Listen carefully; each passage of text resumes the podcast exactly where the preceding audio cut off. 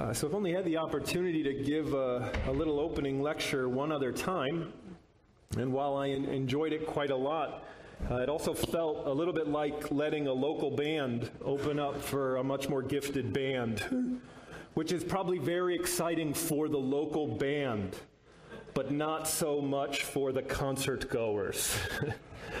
I take solace. One time I saw Iron and Wine open for Damien Rice. That was something. That's well, I'm alone in that excitement. so that metaphor didn't land. Hopefully, it's something closer to that than utter iterations of the opening band tradition. And at the end of the day, a plain declaration of God's word is always worthwhile, whether it's from the mouth of a donkey or an angel. So there's comfort in that. I've titled this little lecture of trumpet blasts and heavenly summonses or why you should be on time to public worship. And I take as my text uh, Revelation 1, verses 10 and 11. This is God's word.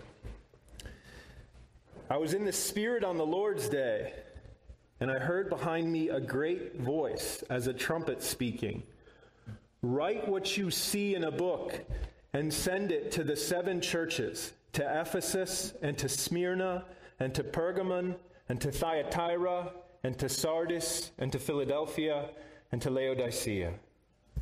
Thus ends God's word. A Westminster Larger Catechism asks, What is required of those that hear the word preached? Westminster Standards, comprised of the larger and the shorter catechism and the Westminster Confession of Faith. The Westminster Larger Catechism asking, What is required of those that hear the word preached? And it answers, It is required of those that hear the word preached that they attend upon it with diligence, preparation, and prayer. Then, in the book of church order of the Orthodox Presbyterian Church, which is the denomination of this church, we read the following passage on public worship The Lord's Day is a day of holy convocation, the day on which the Lord calls his people to assemble for public worship. An assembly of public worship is not merely a gathering of God's children with each other, but is, before all else, a meeting of the triune God with his covenant people. The triune God is present in public worship, not only by virtue of his omnipresence and omnipotence, but much more intimately as the faithful covenant Savior. I have a modest aim in this uh, brief introduction, and it's to commend uh, the classic practice of preparation for worship. Preparation for worship as a most natural and fitting extension of the conviction that our public worship is not merely a gathering of people with other people it's not merely a gathering to hear about God, but rather it is a most intimate communing with God in the Lord Jesus Christ by his word and his spirit. I think you see this pretty plainly in the Revelation passage. We can note some of the circumstances of what happened to John. John had this remarkable experience, this incredible glimpse into the unseen things we can note the circumstances of what happens when John is summoned by this trumpet like voice, and they're very much like our circumstances. When John receives this call, John is on earth. You're like, well, obviously, Michael, John is on earth, but not so obviously. Because in chapter 4, John is actually summoned to heaven. A door is open for him. But John's experience begins on earth. His unique experience, where he goes into heaven, is something that you could argue that we don't exactly share with John, although we benefit from John's experience. But this, John says, I was on the island called Patmos. I was decidedly on earth on the Lord's day. The day that you too mark, the day on which you're probably reading this very word. John invites us to see at this early part of the book of Revelation that he is us and we are him, or our experience is very much the same, fellow participant in tribulation, in the kingdom, and in the patient endurance that is in Jesus Christ. So when John says, I was, on, I was in the Spirit on the Lord's day, we're not expected to hear the experience of a mystic here. Rather, we're to hear in plain language the reality that we all enjoy as fellow participants in the Lord Jesus Christ and in the Spirit of Christ. In other words, as John is summoned by the risen and ascended Lord into the presence of the risen and ascended Lord, he's saying, This is exactly what happens to you, church, as you gather to read the word of this risen and ascended Lord you can already start to feel something of the weight of public worship. And it's a weight I want to press to us, uh, help us to lean into, as it were, by latching onto one image that I want to spend a little bit of time teasing out. It's actually a sound, not even an image. John says, I heard behind me a great voice as a trumpet speaking. John is summoned into the presence of the Lord Jesus Christ with a trumpet like summons. Why a trumpet? Well, partly a trumpet is authoritative, it's bold, it's unapologetic. My child has a trumpet. You can't ignore a trumpet. I've tried. A trumpet seems fitting for the voice of the risen and ascended Lord who possesses all authority, all power, even over death and Hades, as he's about to tell John. But there's more going on with the trumpet. Certainly, that most initial and impressive register of the trumpet's significant lands, but the trumpet is a rich feature in Israel's history. You could go any number of directions, tracing out the layers of meaning that John weaves in with this one descriptive phrase a trumpet like voice. I want to just look at two quick Old Testament backdrops that bring out some of these layers. The first is Joshua at Jericho. The scene is recorded in Joshua chapter 6. Do you remember this episode? This is how horns got into my house. My kids know this episode. God instructs Joshua to march around Jericho. It's an unbreachable city, walls that can't be toppled. And he instructs them to march once a day for six days, and then the seventh day. Seven times they're to march. And then we read in Joshua 6, 4, and 5. Seven priests shall bear seven trumpets of ram's horns before the ark. On the seventh day you shall march around the city seven times, and the priests shall blow the trumpets. And when they make a long blast with the ram's horn, when you hear the sound of the trumpet, then all the people shall shout with a great shout, and the wall of the city shall fall down flat. Now we draw our attention to a few things here. Notice first that the trumpet signals a context of battle. Now, I've never been in a battle, but if you've read War and Peace by the inestimable Leo Tolstoy, have, have you ever heard of Leo Tolstoy? You can ask one of the members here at Mission Orthodox Presbyterian Church how sick they are of hearing of the genius of Leo Tolstoy. Well, he really brings you onto the battlefield. The experience of a battle is masterfully set forth in the pages of War and Peace, and you realize battle is intense, it's fierce, and it's to be met with a certain vigor, a certain awareness, a certain diligence, a, a certain watchfulness. And we hasten to add, as Christians, it's ultimately to be met with faith in the Lord Jesus Christ. Is worship battle? You tell me. You think it's a coincidence that Sunday is so frequently the day of arguments on the way to church? You think it's a coincidence that Sunday it seems that much harder to get things in order, to get out the door? You think it's a coincidence that exhaustion feels just that much more intense on Sunday? The day when a host of concerns come barreling down on you, which mysteriously have been dormant for six days, and all of a sudden they rear their head. Do you think the God of this world sits idly by as little colonies of light gather to proclaim the true light and his imminent doom? Basking in the life giving glow of the risen and ascended Lord? No, he is not idle. He is Apollyon who accosts Christian on the way and says, You are my rightful subject. I do not give you up easily. The trumpet sounds and attunes us to the reality of battle. A world that is fading, a God of this world who knows his time is over, and a community gathered around the risen and ascended Lord who declares him king in a world that will not have him. It is battle, vigor, diligence, watchfulness. Notice how the trumpet also elicits a response from God's people. The trumpet sounds and the people respond. When you hear the sound of the trumpet, then the people shall shout with a great shout.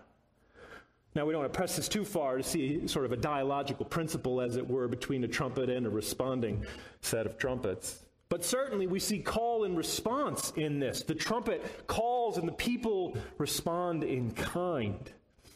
Now, I'm not a his, historian of Reformed worship, but from my little knowledge, I know that participation of the people in response, particularly in song, was something that really took off in Protestantism. But it wasn't a mindless participation. That was a big development. We, we got to know what we're saying.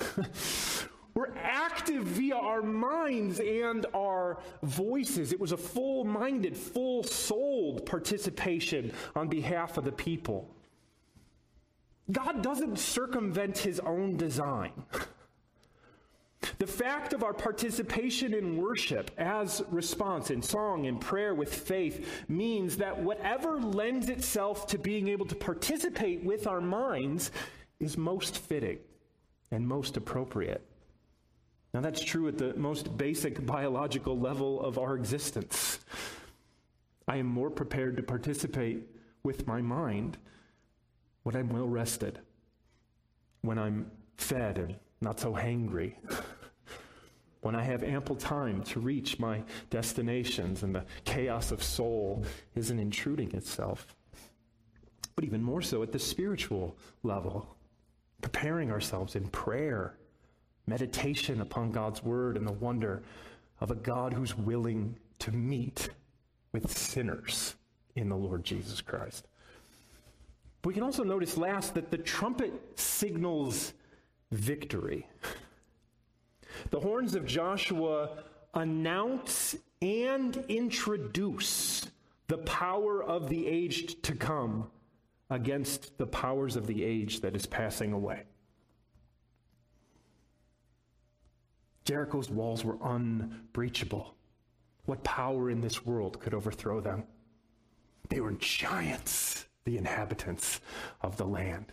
Goliath, as it were, the forebearers of Goliath, giants, monsters, untoppable by human might. But it's not human might.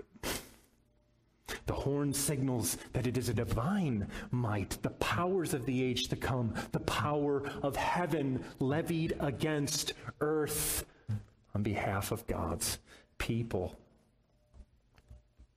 The powers of this present age, the power of sin, the power of death, the one who wields these fears as two hound like monsters, namely the devil. These are unbreakable powers by anything that we have at our disposal. They are untoppleable until the horn of Helm Hammerhand sounds until God is pleased to unleash the power of the age to come, the power of the risen and ascended Lord. As the one who is light declares authoritatively that darkness doth not overcome. As the one who is life declares authoritatively that death doth not overcome. The trumpet summons to worship announces to us and ushers us into participation with that heavenly power concentrated in heaven's King. Thus, it's more than just a reminder that our King has conquered. It's fellowship with this conquering King, such that his power empowers our endurance with patience in the midst of the ongoing battle that still savors of the death adorning this world. These are remarkable gifts. That's a lot to pack into one word trumpet. God's word is that rich, make no mistake. But even more than the gifts, the trumpet signals that the great giver of all gifts delights to meet with his people. So, more briefly, and perhaps more than any other text, the meeting of God with his people in Exodus 19 stands behind this text. We know this scene well, right? There's fire, there's darkness, there's storm, a mountain engulfed in flame. It sounds like something right out of Tolkien. It's this wonder that's on display just before them. God, the maker of heaven and earth, descending in a theophany and appearing before his people to meet with the people whom he's just redeemed from the powers of this age that is passing away, the oppression of Egypt. I want to read a little selection from this, starting in verse 10. The Lord said to Moses, Go to the people and consecrate them today and tomorrow, and let them wash their garments and be ready for the third day. For on the third day the Lord will come down on Mount Sinai in the sight of all the people. And you shall set limits for the people all around, saying, Take care not to go up into the mountain or touch the edge of it. Whoever touches the mountain shall be put to death. No hand shall touch him, but he shall be stoned or shot, whether beast or man, he shall not live. When the trumpet sounds a long blast, they shall come up to the mountain. So Moses went down from the mountain to the people and consecrated the people, and they washed their garments. And he said to the people, Be ready for the third day. Do not go near a woman. On the morning of the third day, there were thunders and lightnings and a thick cloud on the mountain and a very loud trumpet blast, so that all the people in the camp trembled.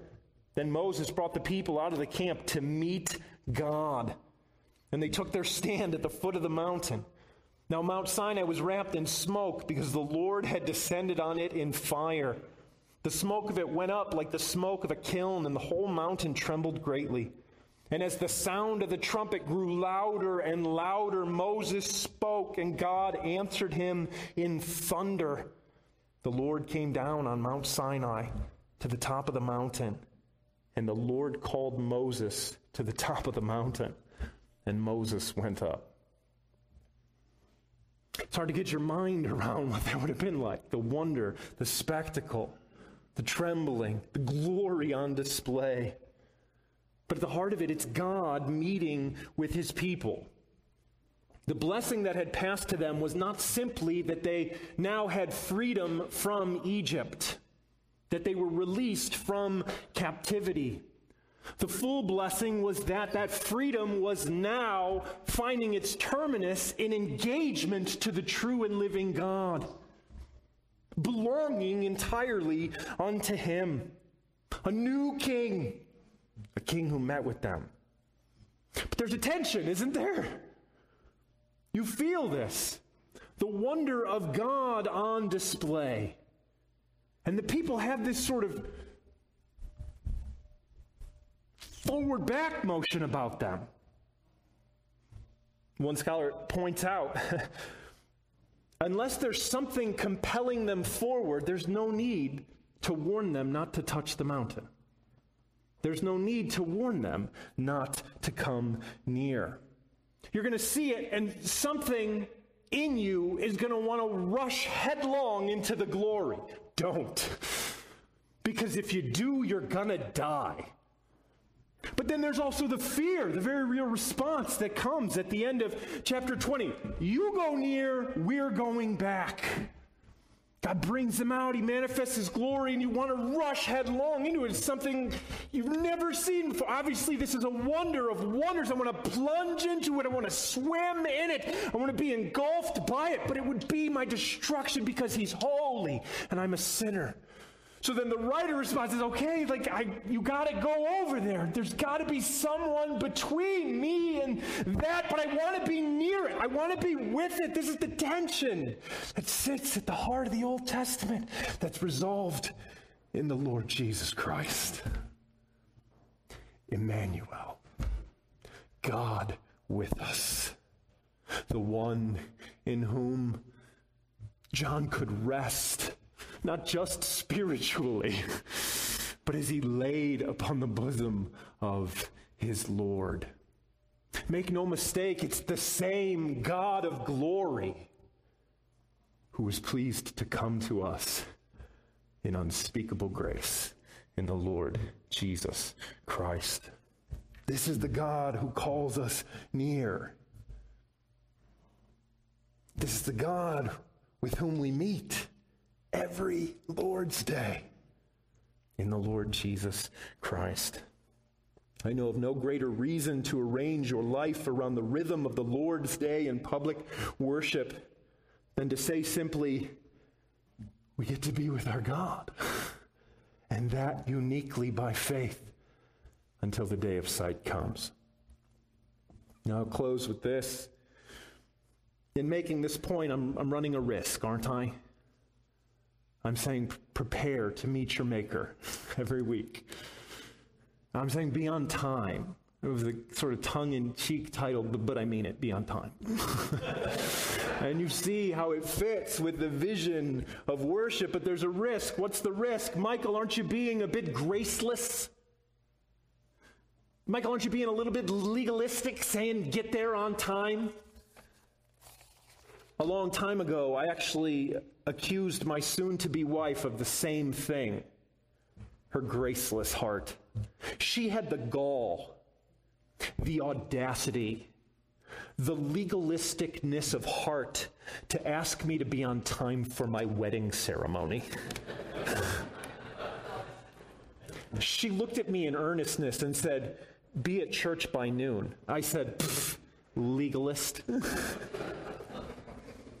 She stared coldly back at me to the depth of my soul, and I didn't end up marrying that particular woman for some reason. I guess it just didn't work out. I'm kidding. This is.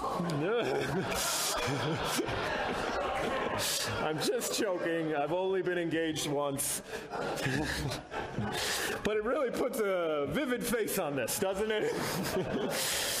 the objection of legalism is a category confusion. It's not legalistic to insist someone be on time to their wedding. It's appropriate. It's fitting. It's remarkably fitting. It would be absurdly unfitting to say, hey, it's just another day. Do whatever it is you got to do. now, certainly, we're always at risk of taking what is fitting and destroying it by making it something meritorious or something magical. Those are the great dangers, right? There's nothing meritorious about being on time for worship, about preparing for worship. You don't get any points in heaven. You're not adding to the storehouse of merits. No one's ever going to appear before the Lord and hear him say, You are righteous because you showed up to worship on time. Nor is there anything magical about being on time or preparing for worship. There's nothing magical about the pew five minutes before worship starts versus five minutes after. There's no ex opere operato situation to the time. But just because it isn't meritorious and it isn't magic doesn't mean it doesn't matter. Of course it matters. And may the Lord give us the grace to feel the weight of such a matter rightly. But there is one clarification I want to make, and I hasten to make it as a parent of young children who bring a certain amount of unpredictability and the unruliness of a thousand oceans into my life.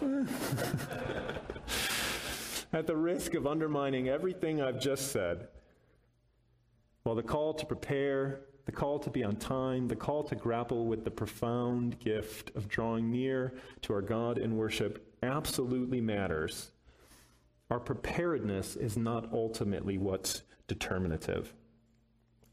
In the final analysis, the Lord does not meet with us to bless us and keep us because of the purity of our preparation. The Lord is pleased to bless with us, to bless us and meet with us in the Lord Jesus Christ, to magnify his grace and mercy extended unto weak and helpless sinners who are consistently bested by circumstances, bested by adorable two year olds, bested by all manner of thing, which remind us that even if we can't prepare for worship, it doesn't mean we can't come prepared to worship. And the heart that's prepared to worship comes before the Lord, crying, Lord, be merciful to me, a sinner, expecting to find that mercy in the Lord Jesus Christ. And he gives that mercy. Let's pray.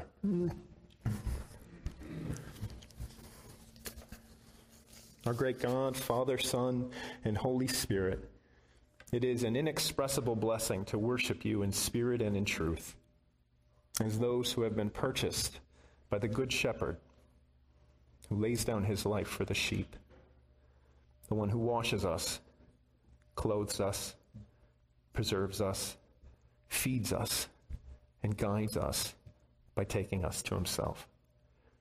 Grant to us, O Lord, an ever increasing understanding and a growth in the grace that you are pleased to extend freely in Jesus Christ, that we may take these things into our hearts and minds. Bless our time together considering this great gift of worship. Bless Dr. Gibson as he teaches and instructs us from your word. For we ask in Jesus' name. Amen.